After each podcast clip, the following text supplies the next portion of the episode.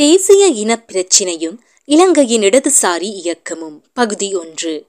ஆங்கில மூலம் குமாரி ஜெயவர்த்தன தமிழில் கந்தையா சண்முகலிங்கம்.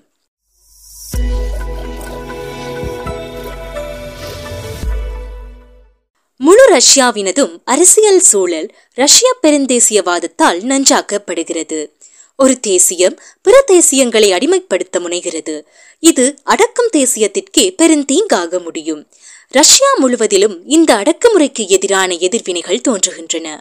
எல்லா தேசியங்களுக்கும் பூரண சமத்துவம் அவையாவற்றிற்கும் சுயநிர்ணய உரிமை எல்லா தேசியங்களின் தொழிலாளர்களும் ஐக்கியப்படுதல் என்பனவே மார்க்சிய தேசிய கொள்கை திட்டத்தின் அடிப்படைகள் என்பதை உலகத் தொழிலாளர் வர்க்கத்தின் அனுபவமும் ரஷ்யாவின் அனுபவமும் எமக்கு கற்றுத்தந்துள்ளது லெனின் தேசங்களின் சுயநிர்ணய உரிமை ஆயிரத்தி தொள்ளாயிரத்தி பதினான்கு என்ற நூலில் இருந்து தேசங்களின் சுயநிர்ணய உரிமை பற்றி மார்க்சிட்டுகளிடையே நடைபெற்ற விவாதம். முதலாம் உலக யுத்தம் ஆரம்பித்த வேளையில் ஐரோப்பாவில் சோசலிஸ்டுகள் மத்தியில் தேசியவாத இனவாத உணர்வுகள் கிளப்பப்பட்டன. பெரும்பாலான சோசலிச கட்சிகள் தத்தம் தந்தையர் நாட்டுக்காக போரில் ஈடுபடும்படி தொழிலாளர்களை கேட்டனர். நாடுகளின் தேசிய எல்லைகளை தாண்டிய உலகத் தொழிலாளர் ஐக்கியம் என்ற கருத்து குழி தோண்டி புதைக்கப்பட்டது. ஒவ்வொரு நாட்டினதும் ஆளும் குழுக்களின் சார்பாக தொழிலாளர்களை பீரங்கி தீனியாக்குவதில் ஐரோப்பாவின் சோசலிச கட்சிகள் முன்னின்றன அவ்வேளையில் ரோசா லக்சம்பர்க் அவர்களின் குரல் மட்டும் தனித்து ஒலித்தது. உழைக்கும் தொழிலாளர் வர்க்கத்திற்கு தந்தையர் நாடு என ஒன்று உள்ளதா? அப்படியாயின் உழைக்கும் ஆண்களையும் பெண்களையும் உள்ளடக்கிய மக்கள் திரள்தான் அத்தந்தையர் நாடு என்ற பொருள் தரும் கேள்வியை அவர் கேட்டார். ஆயிரத்தி தொள்ளாயிரத்தி பதினான்காம் ஆண்டின் நிகழ்வுகள் சோசலிசமும் தேசியவாதமும் ஒன்றோடொன்று இணங்கி பயணிக்க முடியாதவை என்பதை நிரூபித்துக் கொண்டிருந்தன. தொழிலாளர் வர்க்கத்தின் வர்க்க உணர்வு அதன் உலகத் தொழிலாளர் ஐக்கியத்தையும் சகோதரத்துவத்தையும் வெளிப்படுத்தும் சர்வதேசியம் ஆகிய இரண்டும் ஒருபுறம் ஒன்றாக வைத்து நோக்கப்படத்தக்கன. ஐரோப்பாவில் அக்காலத்தில் கிளர்ந்தெழுந்த தேசியவாதமும் நாட்டுப்பற்றும் இன்னொரு புறம் வைத்து நோக்கப்பட வேண்டியன. தேசியவாத இலக்குகளை குறியாக வைத்துக்கொண்டு நாட்டுப்பற்றுடன் செயற்படும்படி தொழிலாளர் வர்க்கத்தை கேட்கும் போது வர்க்க சமரசத்தையும் வர்க்க இணைவையும் கோருவதாகவே அது அமையும். அது மட்டுமன்றி இனவாதம் பாகிசம் சந்தர்ப்பவாதம் ஆகியனவற்றையும் தழுவிக்கொள்ளும்படி இடதுசாரி கட்சிகளை கேட்பதாகவே பொருள்படும். ஐரோப்பிய சோசலிஸ்ட் கட்சிகள் இச்சந்தர்ப்பவாதத்தை ஏற்றுக்கொண்ட வேளையில் மார்க்சிட்டுகள் தேசியங்களின் சுயநிர்ணயம் என்ற சிக்கலான பிரச்சினைக்கு விடைகாணும் தேவை எழுந்தது.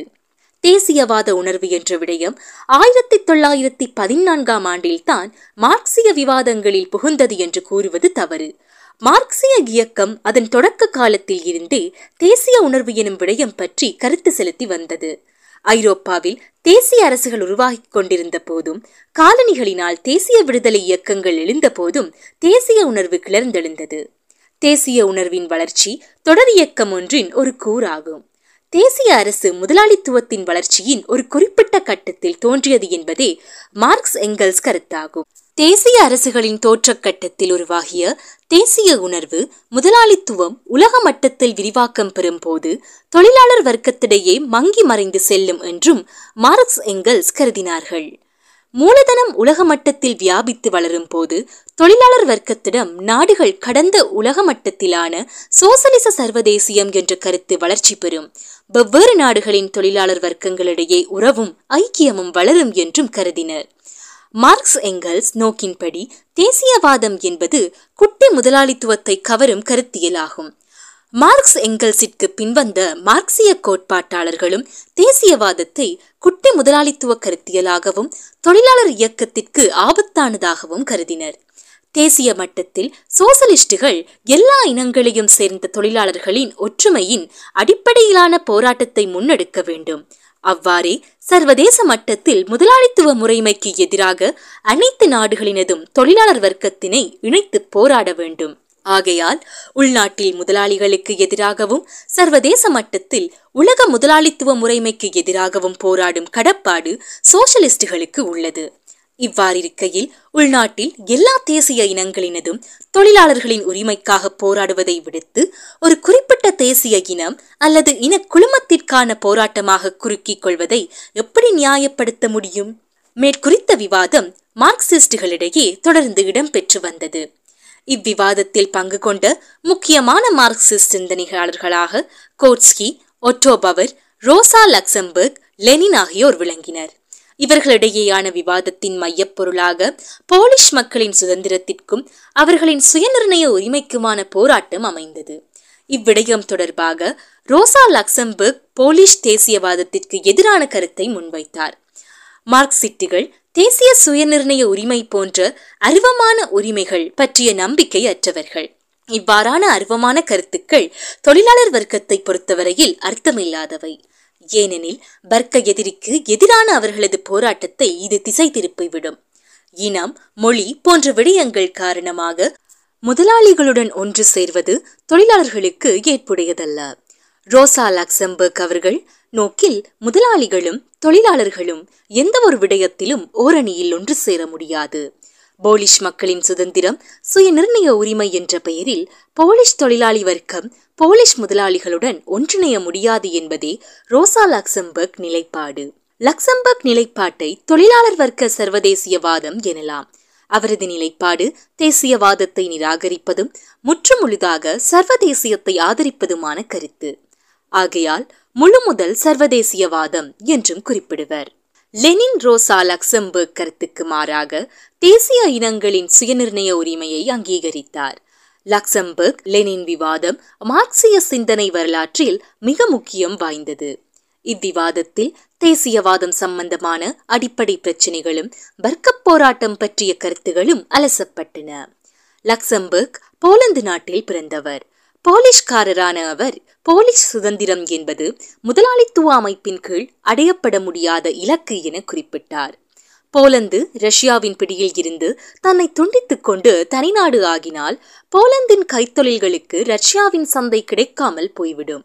இதனால் வர்க்கப் போராட்டம் பாதிக்கப்படும். நாட்டுப்பற்று தேசியப்பற்று என்பதை சோஷல் நாட்டுப்பற்று என வர்ணிக்கும் லக்ஷம்பர்க் முன்னேற்றமடையாத போலிஷ் தொழிலாளர் வர்க்கத்தை தேசியவாதம் குழப்பமடைய செய்து சோசலிச இயக்கத்தை பலவீனப்படுத்தும் என்றும் குறிப்பிட்டார். தேசியவாதத்தை அவர் பின்னோக்கி பார்க்கும் பழமைவாத கருத்தியல் என கண்டித்தார். லெனின் ரோசா லக்சம்பர்கின் கருத்துக்கு மாறாக தேசியவாதத்தின் தேவையை வலியுறுத்தினார். லெனின் ரஷ்யாவின் பெரும்பான்மை இனமான வெள்ளை ரஷ்யன் இனத்தவர். அவ்வினம் ரஷ்யாவின் பிற தேசிய இனங்களை ஒடுக்குவதை அவர் கண்டார். இதனை விட ரோசா லக்சம்பர்க் போன்ற பிற சமகால மார்க்சிஸ்டுகளை விட தூர நோக்கு மிக்கவராக விளங்கிய லெனின் ஆசிய நாடுகளில் கிளர்ந்தெழும் தேசியவாத விழிப்புணர்வையும் அங்கு நடைபெறும் சுதந்திர எழுச்சியையும் சுட்டிக்காட்டியதோடு ஆசியாவின் தேசியவாதத்தை அவர் ஆதரித்தார். லக்சம்பர்க் கருத்துக்களை நிராகரித்த லெனின் பின்வருமாறு வாதிட்டார். ரஷ்யாவின் பாட்டாளி வர்க்கத்தின் முன்னே இரு பணிகள் உள்ளன. தத்தம் நாட்டு எல்லைகளுக்கும் வாழும் சிறுபான்மை தேசியங்களின் உரிமைகளை மறுக்கும் ரஷ்ய தேசியவாதம் போன்ற எல்லா வகை தேசியவாதங்களுக்கும் எதிராக போராடுதல் ஒரு பணி. இப்பணியோடு இணைந்ததாக ஒரு நாட்டின் எல்லைக்குள் வாழும் அனைத்து தேசிய இனங்களுக்கும் சமமான உரிமையை வழங்க வேண்டும் என்பதும் அவற்றின் சுயநிர்ணய உரிமையையும் பிரிந்து செல்வதற்கான உரிமையை ஏற்றலும் உள்ளடங்கும்.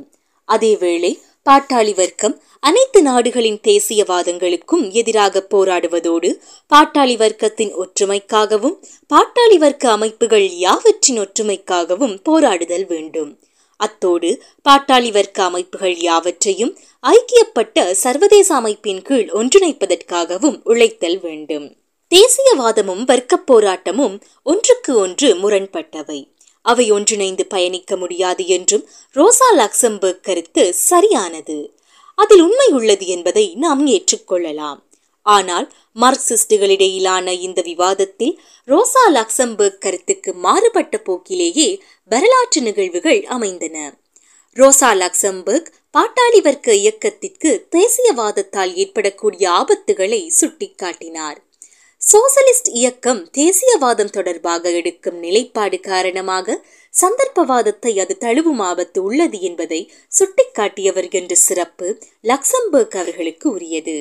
பத்தாம் நூற்றாண்டிலிருந்து இருபதாம் நூற்றாண்டின் பிற்பகுதி வரை மார்க்சிஸ்டுகளிடையே தேசியவாதம் குறித்த பிரச்சினை பற்றிய விவாதம் தொடர்ந்து வந்துள்ளது. மார்க்சிஸ்டுகள் இவ்விடயம் குறித்து தொடர்ச்சியாக தவறிழைத்து வந்துள்ளனர் என்ற குற்றச்சாட்டை மார்க்சிஸ்டுகள் சிலர் முன்வைத்தனர். இப்போக்கு மார்க்ஸ் எங்கெல்ஸ் காலத்திலேயே ஆரம்பித்து விட்டது. மார்க்ஸ் எங்கல்ஸ் சில தேசியவாதங்களை ஆதரித்தார்கள் சிலவற்றை எதிர்த்தார்கள். உதாரணமாக ஐரிஸ் மக்கள் இங்கிலாந்துக்கு எதிராக நடத்திய தேசிய இயக்கத்தை அவர்கள் ஆதரித்தனர். அவ்வாறே போலந்தின் தேசியவாதத்தை ஆதரித்தனர். பிற்போக்கு நாடான ரஷ்யாவை பலவீனப்படுத்தும் என்பதால் போலந்தின் கிளர்ச்சியை மார்க்ஸ் எங்கல்ஸ் ஆதரித்தனர். அவ்வேளை பால்கன் நாடுகளில் துருக்கிய ஏகாதிபத்தியத்திற்கு எதிராக எழுந்த தேசியவாதங்களை அவர்கள் எதிர்த்தனர். இதற்கான காரணம் பால்கன் நாடுகளின் தேசியவாதம் துருக்கியை பலவீனப்படுத்தும். அதனால் சார் மன்னனின் பிற்போக்கு ரஷ்யாவிற்கே அது நன்மை பயப்பாக ஆகிவிடும் என்று கூறப்பட்டது. ஆகவே அவர்களுடைய நோக்கில் பயன்வாதம் என்ற போக்கு இருந்தது. இப்பயன்வாதம் திட்டவட்டமான தேசியவாத கோட்பாட்டை வகுத்துக் கொள்வதற்கு தடையாக இருந்தது. மார்க்சியத்தின் தேசியவாதம் பற்றிய இப்பலவீனத்தை சுட்டிக்காட்டிய ரொம் நயன் மார்க்சியத்தின் தேசியவாத கோட்பாடு மார்க்சியத்தின் பெரும் வரலாற்று தோல்வி என்றார். வரலாற்று தேசங்கள். முதலாளித்துவத்திற்கும் நிலப்பிரபுத்துவத்திற்கும் இடையிலான முரண்பாட்டின் பயனாக ஐரோப்பாவில் நிலமானியத்தில் இருந்து முதலாளித்துவத்திற்கான மாற்றம் நிகழ்ந்தது. அம்மாற்றத்தின் போது ஐரோப்பாவில் நவீன தேசிய அரசுகள் உருவாகின. அத்தகைய அரசுகள் வரலாற்று தேசங்கள் ஆகும். இவை தவிர்ந்த வரலாற்று தேசங்கள் அல்லாதவை வரலாற்றின் மிச்ச சொச்சங்களாக உள்ளன. இவை பிற்போர்க்கானவை.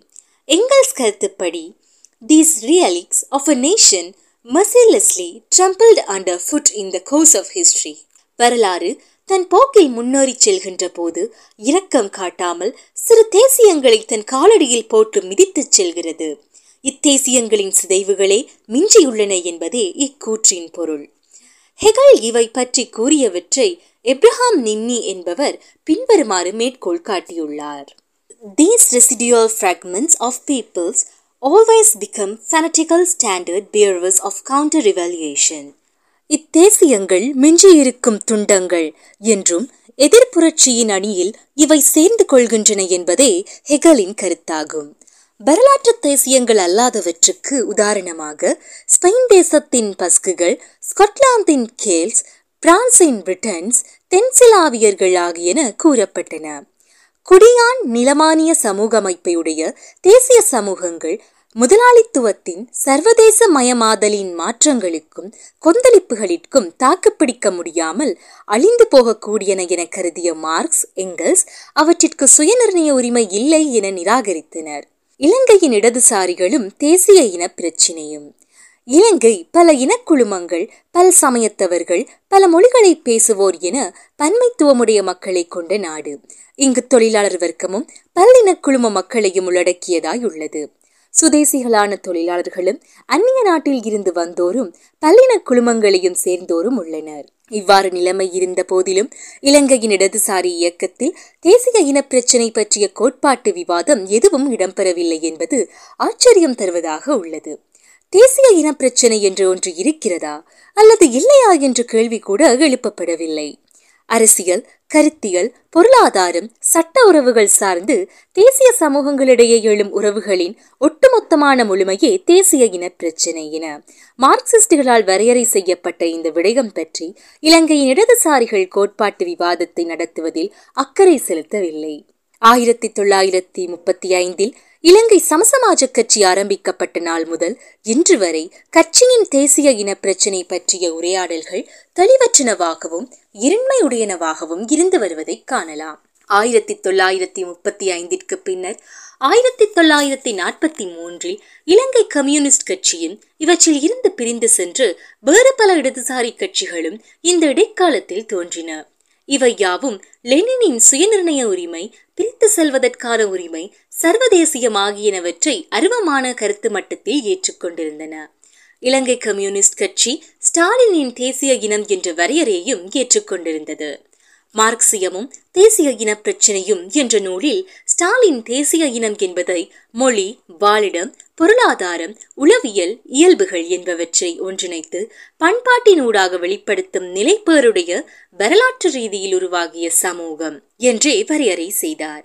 ஆனபோதும் தமிழர்களும் முஸ்லிம்களும் தனியான தேசிய இனங்கள் என்ற அந்தஸ்துக்கு உரியவர்களா என்ற விவாதத்தையோ உரையாடலையோ இடதுசாரி கட்சிகளோ அறிவாளிகளோ முன்னெடுக்கவில்லை என்பது கவனிக்கத்தக்கது. சமசமாஜ கட்சி தொடக்கப்பட்ட போது வெளியிடப்பட்ட செயற்திட்டத்தில் தேசிய இனப்பிரச்சினை என்ற விடயம் பற்றி குறிப்பேதும் இருக்கவில்லை. ஆயினும் ஆங்கிலத்திற்கு பதில் சிங்களமும் தமிழும் கீழ்நிலை நீதிமன்றங்கள் போலீஸ் நிலையங்கள் அரசாங்க திணைக்களங்கள் என்பவற்றில் உபயோகிக்க வேண்டும் என்ற கோரிக்கை சமசமாஜ கட்சி செயற்திட்டத்தில் முன்வைக்கப்பட்டது. இந்த மொழி பற்றிய கோரிக்கை ஜனநாயக தேவை என்றே பார்க்கப்பட்டது. இலங்கையின் இனக்குழுமங்களுக்கிடையிலான உறவு பற்றிய கொள்கை என்ற நிலையில் பார்க்கப்படவில்லை. ஆயிரத்தி தொள்ளாயிரத்தி முப்பத்தி ஐந்திற்கு பிந்திய காலத்தில் இடம்பெற்ற உரையாடல்களில் கூட தேசிய இனப்பிரச்சினை என்ற விடயம் இடம்பெற்றதற்கு சான்றுகள் இல்லை. இலங்கையின் ஸ்தூலமான நிலைமைகளில் பின்னணியில் தேசிய இனப்பிரச்சினை அலசப்படவில்லை. ஆகையால் தேசியவாதம் பற்றி லெனின் ஸ்டாலின் என்போர் கூறியவற்றை வெறும் கடப்பாடாக மீண்டும் மீண்டும் சொல்வதாகவே இக்கட்சிகளின் நடவடிக்கைகள் அமைந்தன. இலங்கையில் பல்லின குழுமங்கள் வாழ்ந்து வந்திருக்கின்றன என்ற யதார்த்தத்தின் பின்னணியில் அவ்வப்போது எழுந்த பிரச்சனைகளில் போது இக்கட்சிகள் கையாண்ட கொள்கைகளும் தந்திரோபாய நடவடிக்கைகளும் தேசிய இன பிரச்சினை பற்றிய தெளிவான கொள்கை திட்டம் இல்லாமலே வகுக்கப்பட்டிருந்தன என்பது வெளிப்படையானது. கட்சிகளின் நடவடிக்கைகளும் கொள்கைகளும் பாரபட்சத்திற்கு உள்ளாகும் சிறுபான்மையினரின் தேவைகள் என்ற முறையிலேயே அமைந்தன. ஒவ்வொரு பிரச்சனையும் தனித்தனியாக எடுக்கப்பட்டு குறித்த சூழ்நிலையின் நடைமுறை அரசியல் பயன் விளைவு என்ற முறையில் நோக்கப்பட்டனவே அன்றி பிரச்சனைகளுக்கிடையே உள்ள உறவு என்ற முறையில் பார்க்கப்படவில்லை. ஒவ்வொன்றிற்கும் இடையிலான பொருத்தமுடைமை நோக்கப்படவில்லை. பாராளுமன்ற அரசியல் நிலையில் இப்பிரச்சனைகள் தொடர்பாக கட்சிகள் எடுக்கும் முடிவுகள் பெரும்பான்மையிலான சிங்கள சமூகத்தில் என்ன எதிர்வினையினை உருவாக்கும் என்பதே கவனத்தில் கொள்ளப்பட்டது. தமிழ் பூஷ்வா தலைவர்களும் இக்காலகட்டத்தில் தம் மக்களின் குறைகளை சிறுபான்மையினர் உரிமைகள் என்ற வகையிலேயே முன்வைத்தார்கள் என்பது உண்மையாகும். தமிழர் ஒரு தனித்துவமுடைய தேசிய இனம் என்ற அடையாள உணர்வு உருவாக்கம் பெறும் செயல்முறை அப்போது தொடர்ந்து கொண்டிருந்தது என்பதுதான் இதற்கான காரணமாகும். ஆயினும் தமிழ் மக்களின் குறைகளாக அமைந்த பிரச்சனைகள் ஒன்றோடொன்று தொடர்புபட்டவை என்பதும் அவை யாவும் தமிழர் தனித்துவமான தேசிய இனம் தனியான இனக்குழுமம் என்ற யதார்த்தத்தின் அடிப்படையில் அமைந்தவை என்பதும் தேசிய இனப்பிரச்சினை பற்றிய ஆழமான அலசல் நிகழ்த்தப்பட்டிருந்தால் துலக்கமாகியிருக்கும் சுட்டிக்காட்டப்பட்டிருக்கும். ஆயிரத்தி தொள்ளாயிரத்தி எழுபதுகளில் தமிழ் தீவிரவாதம் எழுச்சியுற்றது. தமிழர் தரப்பில் இருந்து தனிநாட்டு கோரிக்கை எழுந்தது. இக்காரணத்தால் இடதுசாரிகள் தேசிய இன பிரச்சினை பற்றி மீள் பரிசீலனை செய்ய வேண்டிய தேவை இருந்தது. ஆயினும் அதுவரை இருந்து வந்த கொள்கைகளும் நடைமுறைகளும் மாறவில்லை. இடதுசாரிகள் ஆயிரத்தி தொள்ளாயிரத்தி எழுபதுகளில் என்ன நிலைப்பாட்டை எடுத்தார்கள் என்பதில் இரு கூறுகள் இருந்தன. ஒன்று வெளிப்படையாக பேசாதும் விவாதிக்கப்படாதும் மௌனமாக ஏற்கப்பட்ட வாய்ப்பாடு ஒன்று இருந்தது. தேசிய இனங்களுக்கு சுயநிர்ணய உரிமை உள்ளது. அவை பிரிந்து செல்வதற்கான உரிமையையும் உடையவை.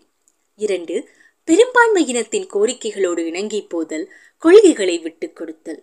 இவற்றுள் இரண்டாவது கூற்றினால் இடதுசாரிகள் சுயநிர்ணய உரிமை ஐக்கியப்பட்ட இலங்கைக்குள் பிராந்திய சுயாட்சி என்பதாகவே இருக்க முடியும் என்று கூறும் கட்டாயத்திற்கு உட்பட்டார்கள். இத்தடவை மீண்டும் விடயங்களை தனிமைப்படுத்தி ஒவ்வொரு பிரச்சனையையும் பிறவற்றின் தொடர்பு இன்றி நோக்கும் போக்கு தொடரப்பட்டது. உதாரணமாக காணிகள் தொடர்பாக எந்தளவுக்கு அதிகாரம் பகிர்ந்தளிக்கப்படலாம்? சட்டமும் ஒழுங்கும் பற்றிய அதிகாரம் பகிர்ந்தளிக்கலாமா? எந்தளவு கொடுக்கலாம்? என்றவாறு நோக்கப்பட்டது. பிற விடயங்களும் இவ்வாறு தனித்தனியாக நோக்கப்பட்டன. ஒரு இனக்குழுமத்தின் அரசியல் பொருளாதார உரிமைகள் யாவை என்பதே அடிப்படையான பிரச்சினை. இந்த விடயம் ஒட்டுமொத்தமான முழுமையாக நோக்கப்படவில்லை. இக்கட்டுரையின் ஆரம்பத்தில் தேசிய இன பிரச்சினை தீர்ப்பதற்கு சிக்கலான ஒரு பிரச்சினை என குறிப்பிட்டிருந்தேன். இடதுசாரிகள் இப்பிரச்சினை பற்றி சிந்திப்பதற்கும் ஆராய்வதற்கும் முயற்சி கூட எடுக்கவில்லை என்பதே முக்கியமாக கவனிக்க வேண்டிய விடயம். இந்த பலவீனம் காரணமாக இடதுசாரி கட்சிகளின் பிரசன்னம் தமிழ் பகுதிகளில் இன்று எல்லாமலே போய்விட்டது. இன்று ஏற்பட்டுள்ள இந்த முடக்கம் ஏன் ஏற்பட்டது என்பதை புரிந்து கொள்வதற்கு இலங்கையின் இடதுசாரி இயக்கத்தின் முந்தைய வரலாற்று கட்டங்களை மீண்டும் அலசி பார்க்க வேண்டும். முந்தைய வரலாற்று கட்டங்களில் வர்க்கங்களும் இனக்குழுமங்களும் தேசியவாதம் சோசலிசம் என்ற கருத்தியல்கள் என்ற இருவகை விடயங்களுக்கும் இடையிலான இடைத்தொடர்புகள் பற்றி எவ்விதம் நோக்கப்பட்டது என்பதை ஆராய்தல் வேண்டும். ஆயிரத்தி தொள்ளாயிரத்தி முப்பது தொடக்கம் ஆயிரத்தி தொள்ளாயிரத்தி நாற்பத்தி ஆறு காலம். ஆயிரத்தி தொள்ளாயிரத்தி முப்பது தொடக்கம் ஆயிரத்தி தொள்ளாயிரத்தி பதினாறு காலத்தை இடதுசாரி இயக்கத்தின் தொடக்க காலம் என கூறலாம். இக்காலத்தில் இலங்கையின் இனக்குழுமங்கள் பற்றி இடதுசாரிகள் கொண்டிருந்த கொள்கையை தீர்மானித்த காரணிகளாக மூன்றை குறிப்பிடலாம். ஒன்று இலங்கையில் அக்காலத்தில் தொழிலாளர் வர்க்கத்தின் இனக்குழும கட்டமைப்பு. இரண்டு இடதுசாரி தலைவர்களதும் இடதுசாரி அறிவாளிகளினதும் வர்க்க பின்புலமும் இயல்புகளும். மூன்று இடதுசாரி இயக்கத்தின் மீது குட்டி முதலாளித்துவ வர்க்க கருத்தியலின் தாக்கம். பிரித்தானிய காலனி ஆட்சியின் போது பெருந்தொகையான தொழிலாளர்கள் தென்னிந்தியாவில் இருந்து இலங்கைக்கு கொண்டு வரப்பட்டனர். இவர்கள் பெருந்தோட்டங்களிலும் நகரப்பகுதிகளிலும் கூலித் தொழிலாளர்களாக வேலை செய்தனர். ஆயிரத்தி தொள்ளாயிரத்தி இருபத்தி ஒன்றில் பெருந்தோட்டங்களின் இந்திய தொழிலாளர்களதும் அவர்களில் தங்கியிருப்போரதும் சனத்தொகை நாலு லட்சத்தி தொண்ணூறாயிரமாக இருந்தது. பெருந்தோட்டத்துறை அல்லாத பிற துறைகளின் இந்தியர்களின் சனத்தொகை நாற்பத்தி ஏழாயிரம் ஆகும். ஆயிரத்தி தொள்ளாயிரத்தி நாற்பத்தி ஆறாம் ஆண்டில் இந்தியர்களின் மொத்த சனத்தொகை ஏழு லட்சத்தி எண்பதாயிரமாக இருந்தது. இத்தொகையில் பெரும்பங்கு பெருந்தோட்ட தொழிலாளர்களையும் அவர்களது தங்கியிருப்போரையும் உள்ளடக்கி இருந்தது இந்திய தொழிலாளர்கள் இவ்வாறாக நாட்டின் தொழிலாளர் வர்க்கத்தின் பெரும்பங்கினராக இருந்தனர். ஆயினும் பெருந்தோட்டத் துறையில் இந்திய தொழிலாளர்கள் தோட்டங்களுக்கு உள்ளேயே அழைத்து வைக்கப்பட்டவர்களாக இருந்தனர். அவர்கள் தொழிற்சங்கங்கள் மூலமோ வேறு வகையிலோ ஒழுங்கமைக்கப்பட்டவர்களாகவும் இருக்கவில்லை. அவர்களிடம் ஆயிரத்தி தொள்ளாயிரத்தி முப்பது வரை தொழிலாளர் வர்க்க உணர்வும் இருக்கவில்லை. ஆயிரத்தி தொள்ளாயிரத்தி முப்பதுகளில் நகர தொழிலாளர் வர்க்கத்தினரின் இந்தியாவில் இருந்து வந்த தொழிலாளர்களின் வீதாசாரம் மிக அதிகமாக இருந்தது. குறிப்பாக இந்திய தமிழர்களும் கேரளத்தில் இருந்து வந்த மலையாளிகளும் பெருமண்ணிக்கையில் காணப்பட்டனர். இவர்களில் பெரும்பங்கினர் அரசாங்க திணைக்களங்களில் பயிற்றப்படாத தொழிலாளர்களாக வேலை செய்தனர். துறைமுகம் ரயில்வே என்பவற்றிலும் முனிசிபல் சபையின் சேவை துறைகளிலும் இவ்விந்தியர்கள் பயிற்றப்படாத தொழிலாளர்களாக வேலை செய்தனர். இதனை விட தனியார் தொழிற்சாலைகள் பொதுவான சமயாசமய ஊழியர்கள் வீட்டுப் பணியாளர்கள் என்ற வகையினராகவும் இந்திய தொழிலாளர்கள் பணியாற்றினர். ஆயிரத்தி தொள்ளாயிரத்தி முப்பத்தி ஆறாம் ஆண்டில் அரசாங்க திணைக்களங்களின் தொழிலாளர்களில் இருபத்தி ஆறு வீதத்தினர் இந்தியர்களாக இருந்தனர். இவ்விந்தியர் தொகை ஆயிரத்தி தொள்ளாயிரத்தி முப்பத்தி ஒன்பதில் ஒன்பது வீதமாக குறைந்தது. இவ்வாறு குறைவடைவதற்கு காரணம் இந்திய தொழிலாளர்கள் ஆயிரத்தி தொள்ளாயிரத்தி முப்பத்தி ஒன்று தொடக்கம் ஆயிரத்தி தொள்ளாயிரத்தி முப்பத்தி ஆறிற்கு இடையில் திருப்பி அனுப்பப்பட்டமையாகும். நகரத் தொழிலாளர்களில் இலங்கை தமிழர்கள் முஸ்லிம்கள் பரங்கியர்கள் ஆகிய சிறுபான்மை இனத்தவர்களும் இருந்தனர். ஆயிரத்தி தொள்ளாயிரத்தி முப்பதுகளில் சிங்களவர் அல்லாதவர் கூடிய வீதாசாரத்தில் தொழிலாளர்களாக இருந்தமையும் அவர்களின் வேலையின் இயல்பும் தொழிலாளர் வர்க்க இயக்கத்தில் சில விசேட தாக்கங்களை ஏற்படுத்தியது. தோட்டத் தொழிலாளர்கள் கூலி உழைப்பாளர்கள் என்ற வகைக்குரிய இயல்புகளில் சில இல்லாதவர்களாக இருந்தனர். அத்தொழிலாளர்கள் வேலை செய்யும் தோட்டங்களிலேயே லைன் வீடுகளில் குடியமர்த்தப்பட்டிருந்தனர். வேலையிடத்துடன் இவ்வாறு பிணைக்கப்படுதல் அரைநிலமானிய உறவுகளின் தன்மையுடையது. அவர்களின் கூலியின் ஒரு பகுதி பண்டங்களாக வழங்கப்பட்டது. கங்காணிகளின் மேற்பார்வைக்கு கட்டுப்பட்டவர்களாக இருந்தனர். அத்தியாவசிய பொருட்கள் தோட்ட முதலாளிகளால் அல்லது கங்காணியால் வழங்கப்பட்டது. அதன் பெருமதி கூலியில் இருந்து கழிக்கப்பட்டது. இவை யாவும் கூலித் தொழிலாளர் என்று தன்மை இல்லாத அரைநிலமானிய பண்புகளை கொண்டிருந்தது. இத்தொழிலாளர்கள் நகரத் தொழிலாளர் வர்க்கத்துடன் திட்டமிட்ட வகையில் தனிமைப்படுத்தி வைக்கப்பட்டனர். தோட்டங்களில் கடுமையான பாதுகாப்பு நடவடிக்கைகள் இருந்தன. இதனால் வெளியே இவர்களிற்கு செல்வதற்கு கட்டுப்பாடுகள் இருந்தன. அந்நியர்கள் தோட்டங்களிற்குள் நுழைவதற்கும் சட்ட ரீதியான தடை இருந்தது. இத்தொழிலாளர்கள் கல்வியறிவு அற்றவர்களாகவும் இருந்தனர். தோட்டங்களுக்குள்ளேயே கள்ளத்தவரணிகளையும் கோவில்களையும் அமைத்துக் கொடுத்து தொழிலாளர்களை தோட்டத்திற்குள்ளேயே தடுத்து வைத்திருந்தனர். முகாமைத்துவத்தின் நேரடி கட்டுப்பாட்டிற்குள் தோட்டத் தொழிலாளர்களின் வாழ்க்கை அமைந்தது. பெருந்தோட்ட தொழிலாளர்களை தொழிற்சங்கங்களில் அணி சேர்ப்பது மிகவும் கடினமான பணியாக இருந்தது. மேற்குறித்தவற்றில் இருந்து ஒரு உண்மை வெளிப்படுகிறது. தொடக்கத்தில் இருந்தே தொழிலாளர் வர்க்கம் இனக்குழும பன்மைத்துவமுடையதாக இருந்தது. இலங்கையின் பொருளாதார வளர்ச்சியின் பிரத்யேகமான இயல்புகள் வர்க்கம் இனக்குழுமம் தொடர்பை சிக்கலாக்கியது. தொழிலாளர் வர்க்கத்தின் பெரும்பங்கினர் இறக்குமதி செய்யப்பட்ட இடம்பெயர்ந்த தொழிலாளர்களாக இருந்தனர். அவர்கள் பெருந்தோட்டங்களின் எல்லைக்குள் தனிமைப்படுத்தப்பட்டிருந்தனர். மேற்குறித்த இரு காரணங்களாலும் இத்தொழிலாளர்களின் பிரச்சனைகள் பொதுவான பிரச்சனைகளில் இருந்து வேறுபட்டிருந்தன. இத்தொழிலாளர்களின் குடியுரிமை வாக்குரிமை வேலை நிபந்தனைகள் என்பன பற்றிய அடிப்படை பிரச்சனைகளில் இடதுசாரிகள் கவனம் செலுத்த வேண்டியிருந்தது. இந்திய தொழிலாளர்களின் மேற்கூறிய பிரச்சினைகள் சுதேசிகளின் நலன்களுக்கும் எதிரானவையாக இருந்தன. சிங்கள அரசியல்வாதிகளும் ஏ இ குணசிங்க போன்ற தொழிற்சங்க தலைவர்களும் அந்நிய தொழிலாளர்களுக்கு எதிரான என்ற கூச்சலை எழுப்பினர்.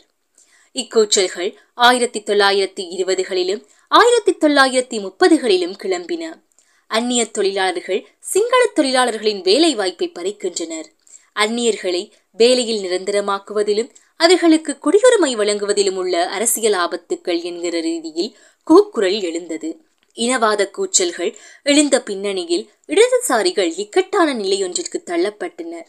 மார்க்சிய இடதுசாரி இயக்கத்தின் தொழிலாளர் வர்க்க சர்வதேசிய என்ற கொள்கைக்கு ஏற்ப அந்நிய தொழிலாளர்களின் உரிமைகளுக்காக பணியாற்றுவதா? அல்லது இலங்கை மக்களின் ஆதரவை திரட்டுவதற்காக சிங்கள தொழிலாளர்களின் நலன்களுக்கு அமைவாக இனவாத கொள்கைகளை ஆதரிப்பதா என்பதே இடதுசாரிகள் எதிர்நோக்கிய இக்கட்டான நிலையாகும்.